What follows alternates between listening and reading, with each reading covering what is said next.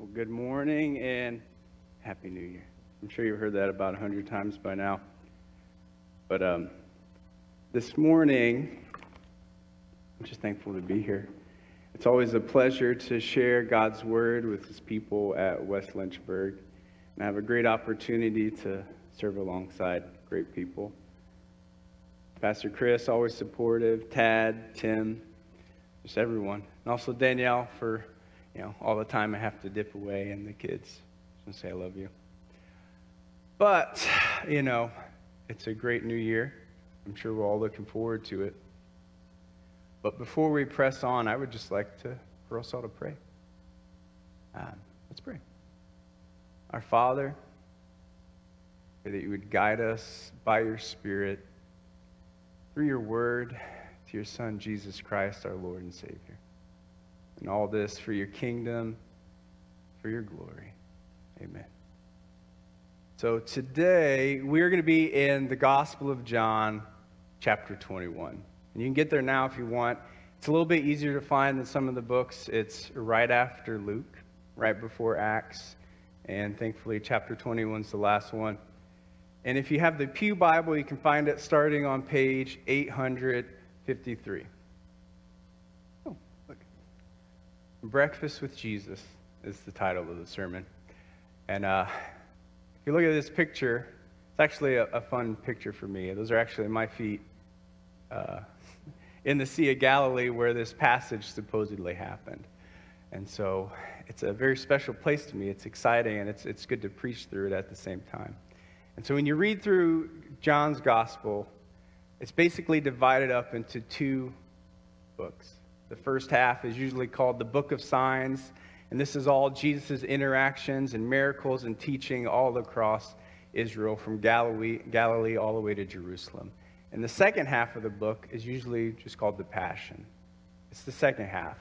And it covers the Last Supper extensively, then it covers the arrest the trial, the death, the burial, and the resurrection of Jesus. So when you're reading through the Gospel of John, those are your two main outlines. And then you get to the end, and there's this odd period where Jesus is just wandering around, talking to his disciples, revealing himself. And this is where we find ourselves today, right at the end of John 21. And so, even though we're on John 21, we're going to focus on verses 15 through 17. So, if you're not already there, get there, and I'll just read through it.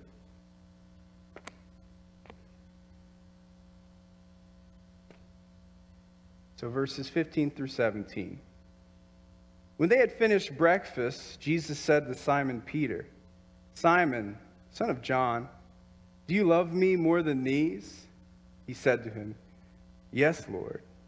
You know that I love you. He said to him, Feed my lambs. He said to him a second time, Simon, son of John, do you love me? He said to him, Yes, Lord, you know that I love you. And he said to him, Tend my sheep. He said to him the third time, Simon, son of John, do you love me? Peter was grieved because he said to him the third time, Do you love me? And he said to him, Lord, you know everything. You know that I love you. And Jesus said to him, Feed my sheep. The word of God for the people of God. Thanks be to God. And so I just think about this time. Who's tired? Long year? Long month? Long couple of years? hard to get up this morning with a, a new worship time. Uh, too much celebrating. And I just think this part of the year feels like a time warp to me. It really does. And there are a few names for this stretch of time. Uh, the Brits celebrate Boxing Day and week, the week after Christmas. And for some traditions in Christianity, they're still celebrating the 12 days of Christmas called Christmastide. They do that until December 6th, and then they celebrate a day called Epiphany, which is whenever Jesus, through the Magi, is revealed to the Gentiles. And then that time called Epiphany Tide stretches from January 6th all the way to the week before Easter. And then also, there's this article a lady wrote, and she calls this stretch of time Dead Week. And her article is called All Hail Dead Week, the best week of the year. And she summarizes it this way, and I think it's, it's very interesting. American culture doesn't have an official name for this time, though maybe Dead Week will catch on, but we celebrate it all the same by eating cheese and cake for breakfast, not looking at calendars or clocks, forgetting what day it is, wearing outfits that make no sense, ignoring our phones and falling into a pointless internet rabbit hole for hours. Lots of people have either just returned from family visits or are still there stuck in the half familiarity of being an adult in the spaces of childhood. We celebrate Dead Week by having no idea what to do during Dead Week. And within that confusion, quietly luxuriating in what might be the only collective chance for deep rest all year. So, if I could summarize it, I would say we look back, we look forward, but we do nothing. However, there's a momentum that's starting in our lives, and it pulls us and it drags us forward into a new time filled with new situations. And so I ask, what are you being tugged into this year? What are you looking forward to? And what does your new year look like? For me, this section of scripture is, is really similar. So we all know about Christmas the incarnation. We all know about Easter, the death, burial, and resurrection of Jesus. But what do we know about this time? So I would ask, what do we do with the time between? We could be just like the disciples. What did they choose to do? Go fishing and eat breakfast. And so I've tried fishing, and usually the only thing I catch is a hook in my finger, my clothes, or my shoes. And sometimes it's just not worth the time. And for an amateur, it's a quiet feat even to get out there. You got to gather all your supplies, your poles, your tackle box, your license. You got to drive there, and then you got to get there. And if you have kids, you realize it's about as fun as making slime because they're all over the place, and it's never as fun as you think it's going to be. but if you feel like a bit of a drive here, you can head to Smith Mountain Lake. And it's pretty interesting because it's only been around about 50 years. Uh, it was developed in the 60s. Uh, they dammed up two rivers form Smith Mountain Lake, which is a reservoir that feeds into Leesville Lake, which is another reservoir. And it gives us with a lot of great residential and recreational activity. So it's pretty funny that this lake we all love hasn't even been around as long as West Lynchburg. And if you look at a map, it's a general shape of like your hand, like facing this way if you pull it up on Google Maps. And so it has 500 miles of shoreline, mostly not used. And so if you could fill in those cracks with water and get into a little bit more traditional shape of a lake, it'd be about the size of the Sea of Galilee. And the Sea of Galilee is about 12 miles from top to bottom and at its furthest stretch, it's about seven miles across.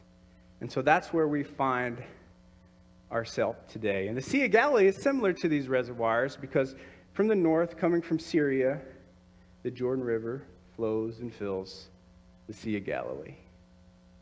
And then from the Sea of Galilee, the Jordan River flows down on the western boundary of Israel and it fills the Dead Sea.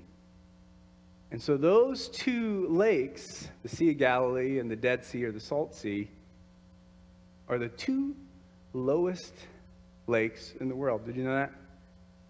I didn't either. The lowest is the Dead Sea, which is below sea level. The next one there is the Sea of, Gal- sea of Galilee. And this is just a beautiful bowl, really shaped, surrounded by mountains hills, valleys, and grass, and these huge mountains called the Golan Heights in the north, if you followed Israel's history. It's where a lot of the war had happened eh, in the middle of the century. and so, here at this lake, what happened here is really important. And the only reason it is important is because of what Jesus did there. If Jesus wasn't there doing all of this stuff, it'd probably be as important as Moose Lake in Wisconsin. Has anybody here heard of Moose Lake? Exactly. Because Jesus wasn't there, it doesn't matter. and so here you are at this beautiful lake. We have some of the disciples and apostles having breakfast with Jesus. Starting in verse 1, there's Peter. And I like to imagine Peter as similar to Popeye the Sailor Man. He's rough, he's gruff, he's rowdy, and he's not too smooth around the edges. And he gets bored and he decides to go fishing. It's what he's always done. It's what he's supposed to do anyway, right? So, under his leadership, six others decide to follow him on this fishing expedition. And this is probably going to be the last endeavor of the Johnson family fishing company. I call it Johnson because he's Simon, son of John. So if he's English, Peter would be called Simon Johnson. So this is his last fishing expedition. And so they load the boat with their nets, their people, and their purpose for an overnight fishing trip. And they bob up and down, up and down, dragging the nets up and down, up and down, over and over and over and over again all night. They heft these heavy, wet ropes up, checking for fish. And I love how the author describes their success in verse 3. They went out, they got into the boat, but that night they caught nothing. Bunk. A disappointment, a waste of time until another person shows up. Starting in verse 4, verse 4, the story continues as the first rays of sun peek over the mountains, and just a dark blip on the coast, those in the boat see this man. And this man asks a question Hey, my friends, do you have any fish? And on the boat, tired and possibly a little grumpy, at the reminder that they caught nothing, they so kindly respond, No. This figure on the beach calls out to them on the sea, says, Try the other side. Tired men think, why not? We're here already. Let's just do it. They wait, then they decide to pull up their nets one last time, expecting emptiness. Then they start to see these little flecks of silver causing the water to stir. And Peter begins to think this reminds me of something. This reminds me of something. Three years ago, something like this happened. This is Jesus. Then, possibly on the same boat, in the same spot, Peter sat with Jesus and they had this conversation. This is how it went. Jesus says, Put out into the deep and let down your nets for a catch.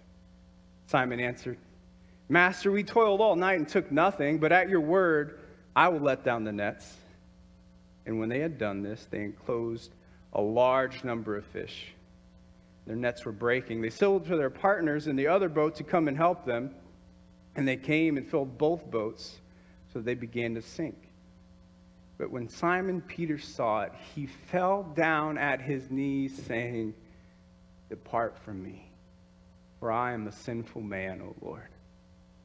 For he and all who were with him were astonished at the catch of fish that they had taken. So also were James and John, sons of Zebedee, who were partners with Simon. And Jesus said to Simon, Do not be afraid.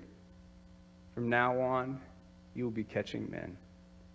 When they brought their boats to land, they left everything and followed him.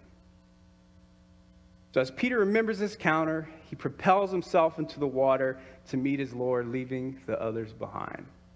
So, just imagine the love and excitement it takes to throw yourself over a ship and swim 100 yards to shore with your clothes on, if you've ever tried that.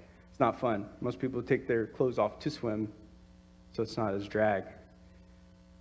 And so he does that, and I can just imagine the rest of the disciples saying, Don't worry, Pete, we got it covered. Go ahead. John specifically saying, Don't worry. I beat you to the tomb. You can have this one. And so I always think that there had to be some type of fin- friendly just rivalry and competition between John and Peter because they were together their whole life. When Jesus called them, they were all together. He called them as a group. So about half of his initial disciples and apostles were fishermen from around the area where he grew up. And so I just think that he would trick him. If we were today, it could be like, don't worry, I even have a better nickname. So just think of it. We have Thunder Boy versus Rockman. I just think of those. It's like, your son's a thunder and you're rock. And so I could be like, they gave me a better nickname. And so today we play rock, paper, scissors, shoot. Rock, paper, scissors, shoot.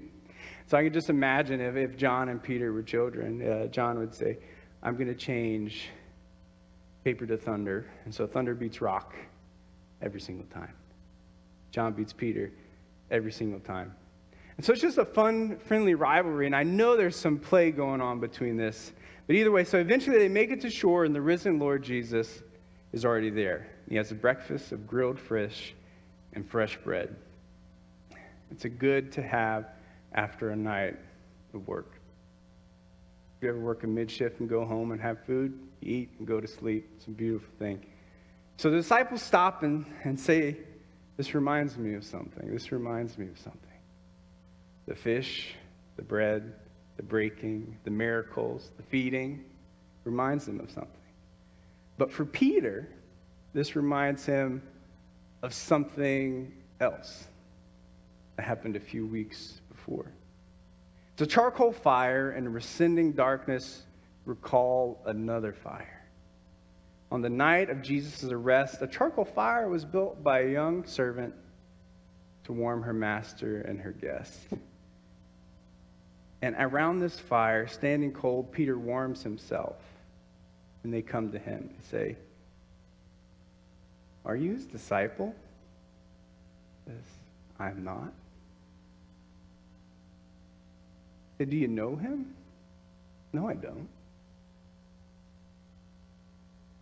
I'm pretty sure you know him. You have the same accent, and I saw you in the garden. I'm pretty sure you had a sword and you cut someone's ear off. I'm pretty sure you know him.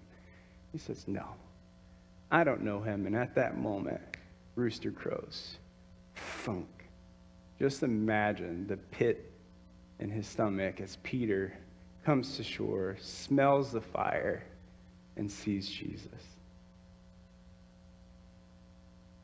And so after that, he goes and he grabs the, uh, the fish with his buds. There's 153. And I think that's, that's an interesting detail that God included in Scripture.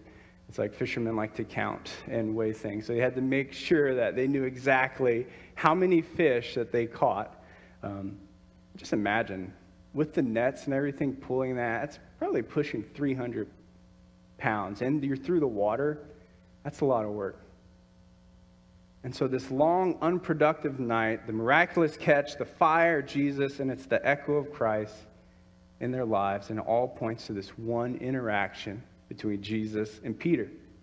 And after breakfast, the two go for a walk along the rocky coastline and have a conversation.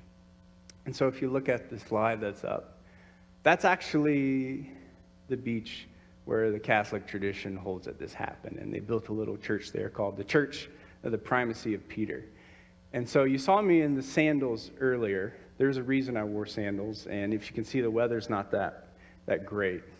So it's going to pour all day long, and we're on the road for 12 hours. We literally went from Galilee to Jerusalem and back.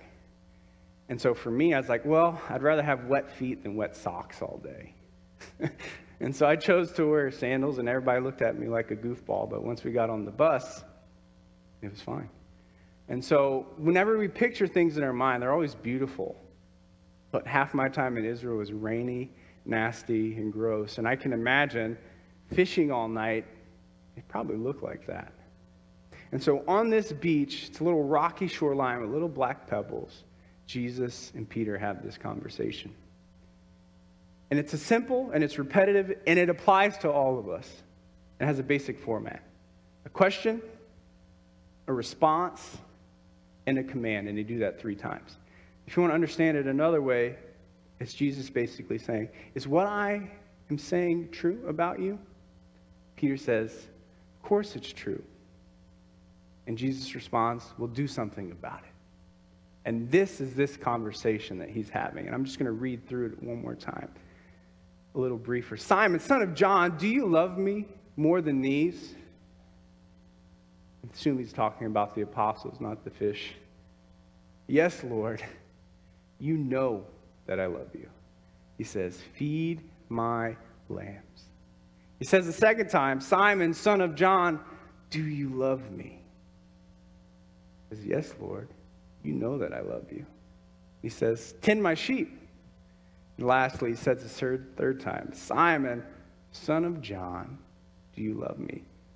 Just think, Peter was grieved because he said it a third time, Do you love me? And he said to him, Lord, you know everything. You know that I love you. And Jesus said to him, Feed my sheep. And so, from this question and this response and this command, we have one overarching truth that we need to remember it's that Christ's love restores us. Christ's love restores us. And from that truth of this passage, we see a driving application. It says, Love for Christ responds. So Christ's love for us restores, and our love for Christ responds appropriately. And so Jesus' main question to Peter is about love. And so this passage is loaded with wordplay, and there's this relational connectivity going on between Peter and Jesus. In John writing, there's this connectivity between him and Peter and Jesus. Then he's also writing to the church. So you see these different contexts embedded, and all of these are working together, but the main emphasis is God's restoring love. So Jesus is restoring and securing Peter's commitment to his Lord and Savior, Jesus Christ. And as he denied him three times as a know it all in Matthew, he said, Even if I must die with you, I will not deny you. Did that happen? No. He denied him three times at the drop of a hat so he wouldn't get in trouble. And so now, Jesus gives him a clear, clear chance to be restored. And hear the words of Jesus Do you love me? Do you love me? Do you love me? And he responds, You know I do. You know everything. so, what comes next in this transition? From fish to sheep, from fisherman to pastor, from self to Christ, from my will to his will, from my kingdom come to his kingdom. Amen. That's what's happening right here. This is a clean break from the past to the future, guided by what Jesus has for this man. And it's the same for us as it was the same with Peter. So notice the words, my by sheep and lambs. This work belongs to Christ. Notice the words tend and feed. This new command comes from Jesus, and Jesus is only asking him to do what he has already done for him. Look at the breakfast. You didn't catch your fish, here you go. You're hungry, you're tired, I'll take care of you. Jesus is saying, Peter, do for others what I've already done for you. Leave your old life behind and follow me.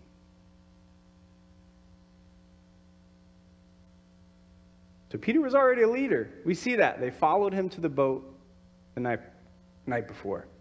So now he has to lead people to Christ by becoming more like Christ, even if it costs him his life. And right at the end of this passage, Peter finds out he's going to die. So imagine that. Waking up, I'm going to go fishing, and then you find out the end of the day that you're going to die because of your love for Christ. And you'd think you'd get some soft, encouraging response. But Jesus' words are very simple. He says, What's it to you? Follow me. When Jesus says, Follow me, he doesn't say, Look to them He says, You follow what I have for you, regardless of what happens. So, giving up career, giving up his life, all for Christ and his redemptive mission on earth. So, what does that look for you, and how does that impact your life today? So, we know Peter was faithful to this command. Just read the book of Acts. Jesus was leading the rest of the disciples in the upper room. He addressed the crowds from the room and gave the first gospel message to those in Jerusalem after Jesus ascended to heaven. Thousands believed in Christ and started to follow him. And we call the early church, led by Peter through the Holy Spirit. And it's described this way this is how the church is described. And they devoted themselves to the apostles' teaching, and to the fellowship, and to the breaking of bread and prayers. That's what we're called to do. And that's what we've inherited through all the saints before us. So we are an extension of this faithful work of those who came before us, from creation to the cross to the church, all for the expanding kingdom of God. We are left with the same conversation Peter had. Whether you're a mom, a dad, a teenager, a working man, a lady, single, married, old, or young, we have this question a question, a response, and a command. Early this morning, Jesus is asking, Do you love me? Do you love me? Do you love me?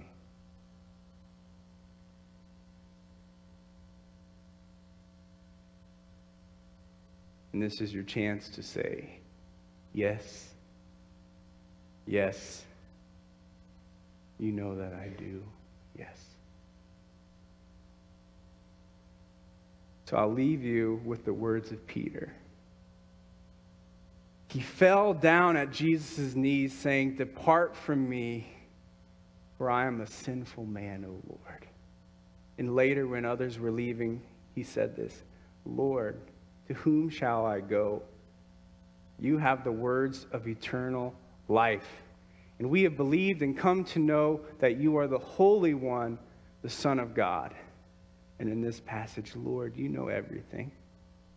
You know that I love you. In the first two chapters in the book of Acts, he says this to the people Repent and be baptized, every one of you, in the name of Jesus Christ for the forgiveness of your sins, and you will receive the gift of the Holy Spirit. For the promises for you, your children, and all who are far off. Everyone whom the Lord our God calls to himself. And so for me, for you guys, I hope, that sounds like good news. God is calling me to him, sending his son as the Lamb of God who takes away the sins of the world. Word became flesh to die on a cross for my sin so I could spend forever with him in heaven, opposed to eternal wrath and hell. That's good news. It's truth. It's reality. And so, hear what Jesus has to say to Peter and to all of us Follow me. Will you respond? Let us pray.